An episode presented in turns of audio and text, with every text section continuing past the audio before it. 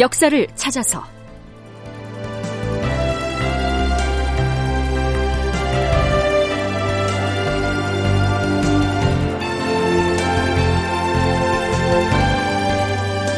제914편 명나라 황제의 칙사가 조선에 왔다. 극본 이상락, 연출 최홍준.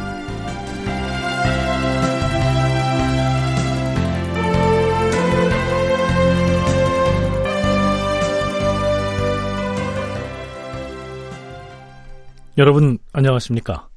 역사를 찾아서의 김석환입니다. 지난 시간에는 사명당 유정이 가등청정과 접촉을 했던 이모저모를 살펴봤는데요.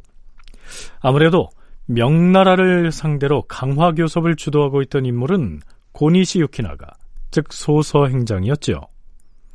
선조 28년 2월 11일 남해안의 소서 행장 진영에 들어가 있던 명나라의 유격 장군 진금홍 일행이 한양도성의 남별궁에 와서 선조를 만납니다.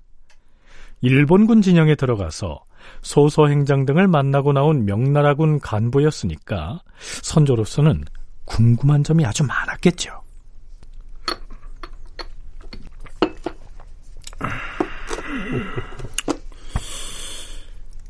대인이 살펴보시기에 지금 외적의 형세가 어떠하더이까?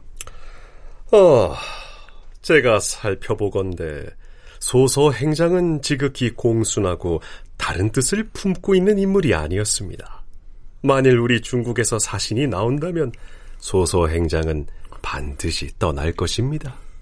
명나라에서 황제의 사신이 우리나라에 오면 소서 행장이 일본군을 이끌고 바다를 건너 본국으로 돌아갈 것이다. 이런 말씀이시오. 그렇습니다. 제가 머물고 있는 동안에도 군사 만 오천 명을 서른여섯 척의 배에 실어 들여보내는 것을 제가 직접 보았습니다. 하루속히 중국의 사신이 조선에 와서 남쪽에 주둔하고 있는 외적이 빨리 물러가도록 했으면 좋겠습니다. 그 외적은 특히 조선에게는 불공대천의 원수가 아닙니까? 그렇고 말고요. 외적이 남쪽에 남아있는 군사를 속히 본국으로 들여보낸다면 그것은 우리도 바라는 바이지요.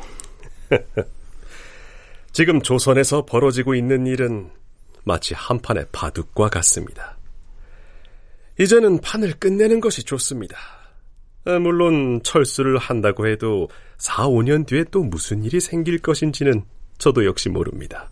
하지만 그들이 일단 물러가면 귀국 조선은 이 기회에 백성들을 독려하여 농사를 권장하고 장정들을 모아서 군사 훈련을 시켜 국토를 방위할 준비를 할 수 있을 것이 아닙니까? 그거야 그러한데 이번에 유격 장군 심유경이 황제의 사신보다 먼저 우리나라에 온다고 들은 것 같은데 사실입니까? 심유경은 이미 북경을 떠나 광영 땅에 이르렀습니다. 직사보다 먼저 당도할 것입니다. 우선은 외적을 상대로 기미책을 써서 군사를 철수하게 한 다음에 서서히 후위를 도모하는 것이 좋을 것입니다. 여기에서 말하는 기미책이란 견제와 회유를 동시에 하면서 관계를 유지해 나가는 정책을 일컫습니다. 그러니까 조선도 일본군을 불구대천의 원수로만 대하지 말고 명나라가 주도하는 이른바 기미책에 협조를 하라. 이런 의미겠지요. 하지만 선조는 여전히 이런저런 의심을 거두지 않습니다. 그도 그럴 것이 그동안 이 일본은 조선을 향해서 왕자와 대신을 볼모로 보내라. 조선의 국토를 분할해야 한다는 등 조선으로서는 받아들일 수 없는 억지를 써왔기 때문이죠. 외적이 자기 나라 국왕을 책봉해 달라고 요구하였고 중국에서 이를 받아들여 책봉 사신을 보낼 것이라 하였는데 책봉을 해주면 그 뒤에 또다시 무엇을 요구하는 일은 없겠소이까? 외적의 심술은 헤아리기가 어려우니 다시 무엇을 요구하는 일이 있을지 여부는 알 수가 없습니다. 하지만 우리 중국에서 사신이 나오면 일본군이 곧 철수를 할 것입니다. 그런 뒤에 외적은 북경의 중국 조정에 들어와서 고맙다는 사은의 예를 표하게 될 것입니다. 그렇게 한 번 오고 두 번 오고 하다 보면 황제께서 외국에게 책봉에 이어서 조공도 허락하지 않겠습니까? 아마도 자연히 그리 될 것입니다. 이번에 책봉사에 임명되어 북경에서 오는 직사는 어떤 사람입니까? 이번에 황제로부터 임명받은 사절단의 정사는 이종성인데 남들보다 담력이 뛰어난 사람입니다. 그리고 사절단의 부사는 양방형이라는 사람인데 이 역시 역량이 있는 사람이니 이 사람들이 나온다면 외적은 반드시 조선에서 물러갈 것입니다. 유격장군 진금홍은 이번에 조선에 올 사절단의 정사인 이종성이 담력, 즉 담력과 꾀가 뛰어난 사람이라고 했는데요. 나중에 보면 알겠지만 담력이 뛰어나기는커녕 둘도 없는 겁쟁이였습니다. 자, 그건 그렇고요. 어찌됐든 명나라 황제인 만력제가 일본의 왕을 국왕으로 책봉하기 위해서 정식으로 책봉사를 일본에 보낼 것이다 라고 했는데요. 이 시기 명나라가 책봉사를 보내게 된 배경을 한국해양대 김강식 교수와 서강대 계승범 교수로부터 들어보시겠습니다. 평양성 탈환 이후에 일본과 강화회담을 시작하고 그 다음에 그 이후에 1593년 1월 달에 한성에 들어오고 난 후에 한성에서도 회담을 하고 그다음에 그 이후에 또 광화사를 일본에 파견해서 나고야에 가서 회담을 하고 뭐 등등 이런 회담들을 거치면서 다양한 일본과의 교섭이 있습니다. 그리고 또 그 과정에 광화회담의 조건이 맞지 않아서 16행이 어, 또 계략을 꾸며서 그 광화 조건을 바꾸기도 하고 그다음에 그런 과정을 거쳐서 이제 최종적으로 한번 광화회담의 종집을 지켜서 책봉사를 파견하죠. 심의경하고 소소행장하고 그 서로 이제 문서 속인 거 사신도 속이고 막 그랬지 않습니까? 그런데 이제 명나라 황제가 드디어 만력제가 히디오시가 요구한 건 일곱 개 조항이지만 명나라한테 실제로 간 건 두 개밖에 없거든요. 무역을 좀 허락해주고 나를 일본왕에 책봉해 주시오. 근데 만력제가 볼 때 무역을 안 돼. 그리고 너를 일본왕으로 책봉 정도는 해주지. 앞으로 침범하지 마. 그거 칙서를 내려서 진짜 정식 사신을 칙사를 북경에서부터 일본에 파견하는 거예요. 그 사람이 이종성이라는 사람인데 정사. 그러니까 이제는 이제 고니시나 심유경이나 큰일 난 거죠. 해서 정식 칙사 일행이 히데요시를 책봉하려고 한반도를 통과해서 남쪽으로 내려가서 부산 근처 이제 경상도 지역을 들어가니까 이런 경로를 거쳐서 황제의 직사인 이종성이 조선에 오게 된다. 그런 얘기입니다. 이때까지는 그동안 심유경과 고니시 유키나가 등이 풍신수길의 항복문서를 위조를 해서 명나라 조정을 속이고 했던 일이 아직까지는 들통나지 않았던 시기이지요. 그런 터에 황제가 정식 책봉사절단을 파견을 했으니까요. 그동안 강화교섭의 실무를 맡았던 심유경과 소소행장은 이젠 큰일 났다 싶었겠죠.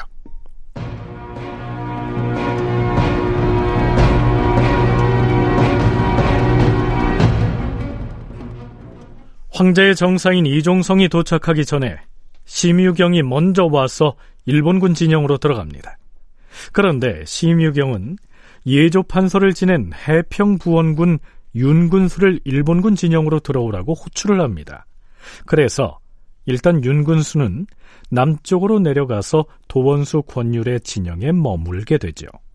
그렇잖아도 일찍이 일본 측에서 조선의 왕자나 대신을 인질로 보내라고 해서 선조의 심기가 불편했던 터라 윤군수를 일본군 진영에 들여보낼 수는 없는 노릇이었습니다. 더구나 조선 조정에선 심유경에 대한 불신이 팽배해 있었는데 말이죠. 비변사에서 대책을 논의합니다. 주상전하, 이번에 윤군수가 남쪽으로 내려간 것은 애당초 가지 말아야 할 행차이옵니다. 다만 심유경이 요청을 했고 또한 병부상서 석성도 공문을 보내왔기 때문에 할 수 없이 응하였사오나 특별히 내려가서 추가할 일은 없사옵니다. 만약에 심유경이 윤근수에게 억지로 왜군 진영으로 들어오라고 하면 어찌해야 하는가?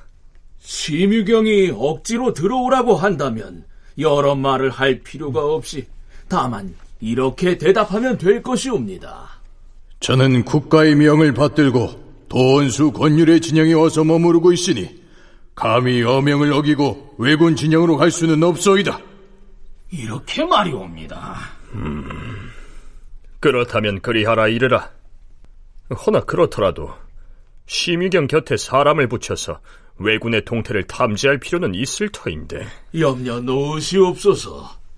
이미 시광원, 문학, 황신 등이 심의경의 종사관으로 왜군 진영에 들어가 있으니 보고 들은 것이 있으면 당연히 사실대로 윤근수와 권율 등에게 첩보하여서 조정에 보고하게 될 것이옵니다.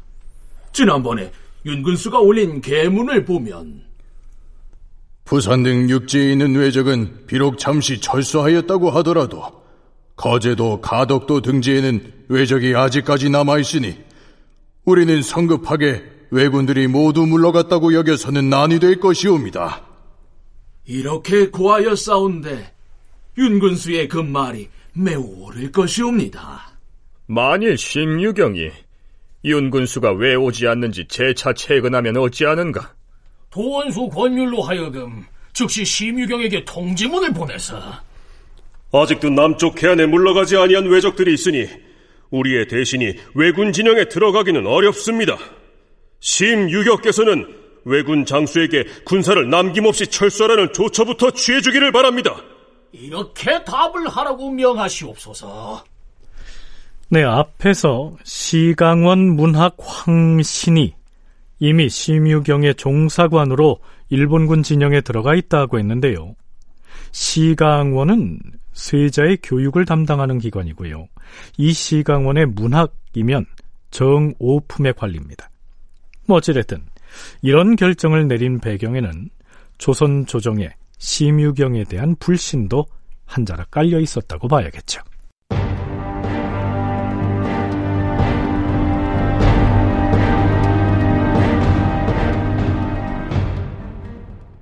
선조 28년 4월 드디어 명나라 황제인 만력제 직사 이종성이 서울에 옵니다.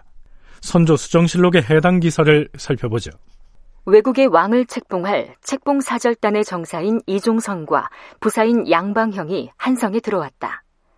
명나라 조정에서 처음에는 외국 왕에 대한 책봉을 허락하면서 왜군이 한 명도 조선 땅에 주둔해서는 안 되고 반드시 모조리 철수해 돌아간 후에야 명나라 사신이 바야흐로 바다를 건너가겠다고 하였다. 그런데 그 뒤에 소서 행장은 어떻게든 이유를 만들어서 핑계를 댔는데 처음에는 중국의 칙사가 압록강을 건너면 그때 우리 일본군은 마땅히 철수해서 돌아갈 것이요. 그랬었는데 명나라 사신의 행차가 막상 압록강을 건너오자 음, 중국 사신이 조선의 왕도인 한성에 도착하면 그때 비로소 우리 일본군은 철수해서 본국으로 돌아갈 것이요. 라고 하였다. 명나라 사신이 드디어 한성에 이르니 이번에는 또 사신단이 경상도의 거창과 밀양 등지에 당도하면 우리 일본군은 배를 타고 바다를 건너서 모두 철수하겠소. 그렇게 조건을 달며 또 미뤘다. 그 뒤로도 일본군의 수장인 고니시 유키나가는 명나라 사신이 부산의 일본군 진영에 당도하면 철수를 하겠다. 라고 하는 등 변화무쌍하게 말을 바꾸곤 합니다. 직사인 이종성 등이 도중에 사람을 연달아 내려보내서 일본군에게 바다를 건너가라 이렇게 독촉을 하자 그제서야 소서 행장은 웅천과 거제에 주둔하고 있던 몇 개의 진영을 철수함으로써 명나라 사신에게 그나마의 성의를 보입니다.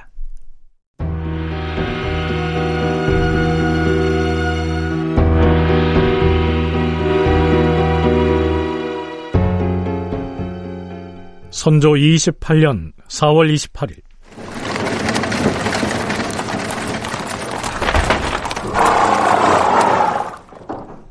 명나라 황제의 칙사 이종성과 부사 양방형 등 사신단 일행이 서울의 남별궁에 당도합니다.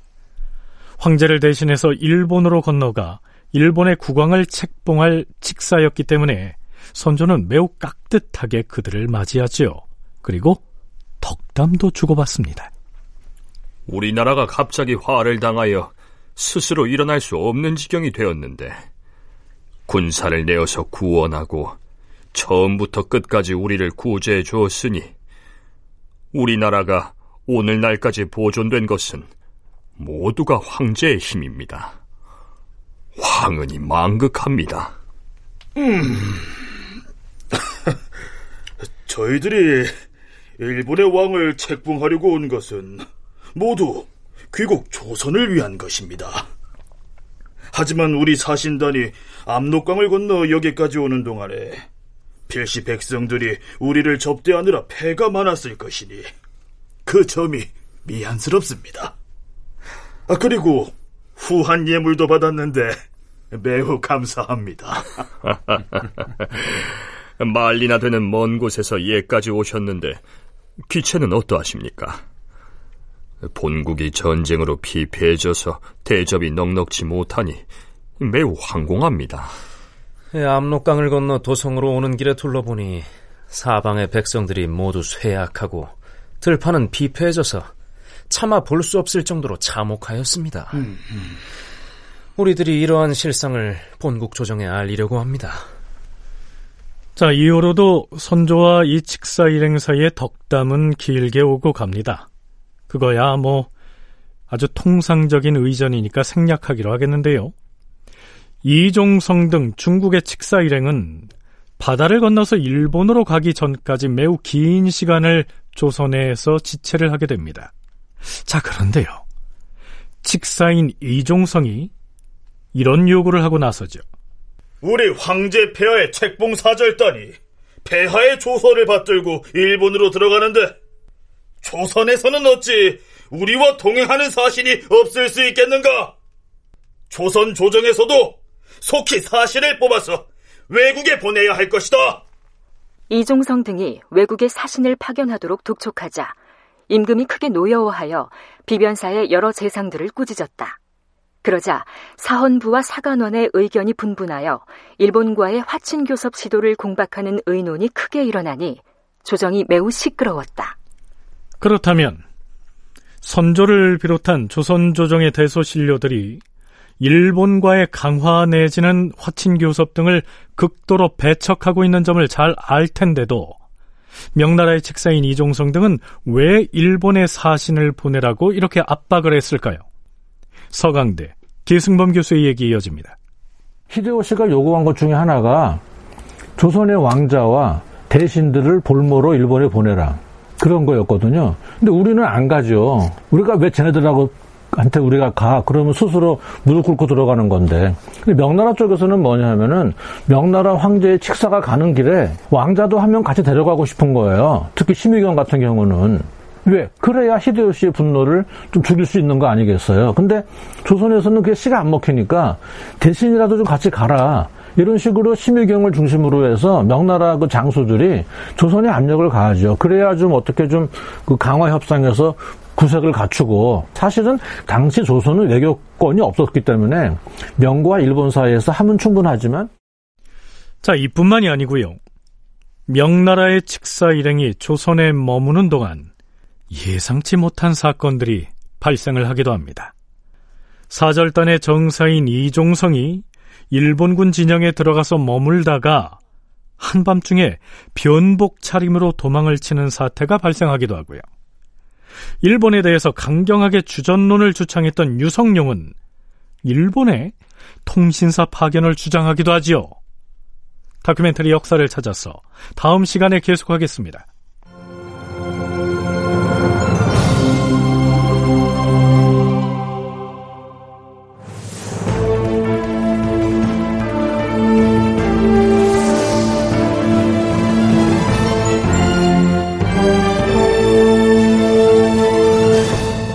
다큐멘터리 역사를 찾아서 제914편 명나라 황제의 칙사가 조선에 왔다.